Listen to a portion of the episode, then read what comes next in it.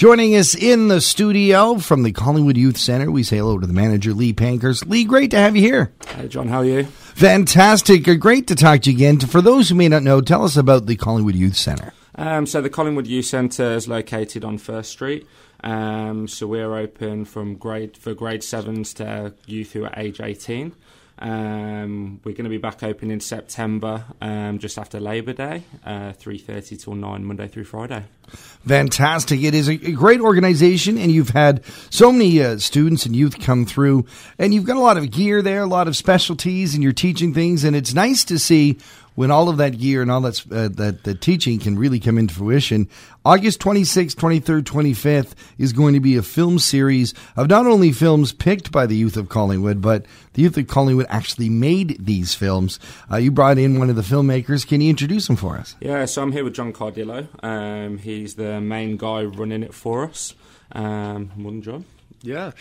so uh, I'm kind of the director as well as the the guy that's putting everything together um, when it comes to uh, the creative side of things with these with these projects. So I've known Lee for for quite some time, and it just happened to work out that the youth center had had gear that was available and.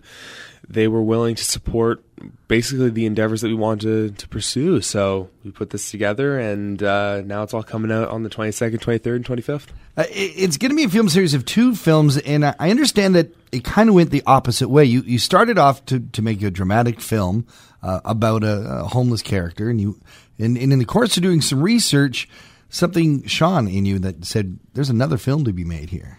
Yeah, so originally we were gonna uh, originally we were gonna do just a just a film, just a feature film, um, written and everything like that, and then kind of as we learned more about what homelessness was and what homelessness was in Collingwood, realized that there are a lot of stories that aren't um, written and that aren't made up that are here in Collingwood that deserve to be told and that should be told on their own.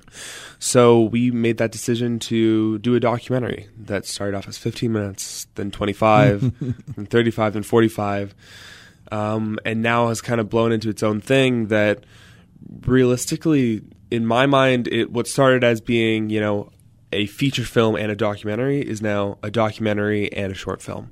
And we really like switch that around because there are real stories that need to be told. So why should we be telling one that doesn't exist? Was it a shock to you? Obviously, you knew there was a, a, an issue with homelessness, or you wouldn't have started to make the first film. By the way, that film is called uh, "Failing with Flying Colors." Was it a shock as you're doing the research how prevalent homelessness was, how deep it goes right here in Collingwood? It was it was really something that was a shock. Um, homelessness as an issue is not something you would think about in Collingwood, just because it's It's a pretty affluent town. It's a pretty affluent we town. don't see It's people nice sleeping town. on the streets, uh, but that doesn't mean we don't have homelessness. Exactly, and it's not something that you would expect as being here. It's it's Collingwood's nice and cute and small, but the reality is it happens here just like anywhere else, and we don't really have the the the supports in place to properly deal with homelessness. So it's kind of just been a bubbling issue under the surface. The documentary is called No Home in Sight. Uh, what kind of style does it take? Would this be a very journalistic documentary?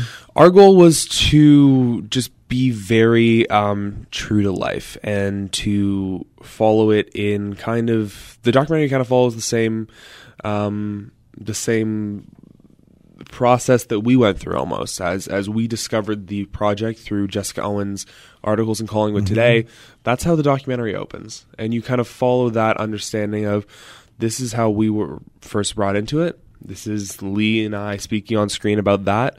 And then we go and we interview different people different people at the library. We interview different people whether it's at Home Horizons whether it's people from the community, youth themselves. Um, we really wanted to give the idea of like, here's everything that's going on with homelessness. Here's homelessness in Collingwood, and now here are the kids that are going through it every single day. The films are going to be shown August 22nd, 23rd, 25th at the Simcoe Street Theater.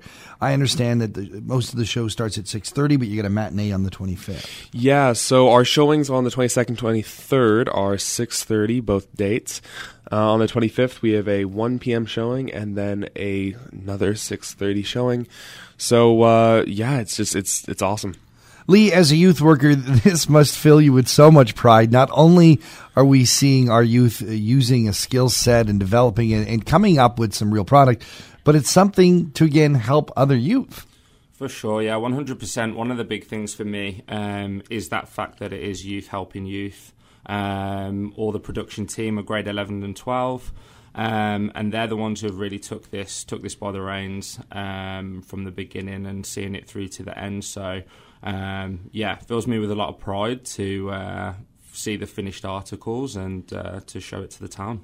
Well, we're really looking forward to see it again. Mark your dates August 22nd, 23rd, 25th at the Simcoe Street Theatre. John, if people want to find out more about these films, about this film series, where should they go? So, if you want to know more, um, you can go to nohomeinsight.com. That will take you to basically where you can buy tickets as well as where you can find out more about the project itself. Um, outside of that, I'd say just check out the CollingwoodYouthCenter.ca. Mm-hmm um, and keep up with that because outside of just you know the pro- this project, you know we couldn't do it without the support of the youth center. So I'd say check them out because they're just an awesome, awesome place and an awesome resource for everyone in town. Now it is a big film premiere. Uh, I got to ask you, with the content and the subject matter, you're probably not taking limos to this one, are you? Uh, probably not taking limos. No. Um, yeah, it uh, last year we did a we did a film called Senior Year, and that was something we all dressed up and we all we were, we were all like happy and hanging out, and then afterwards we went out um, just as like kind of our crew. Mm.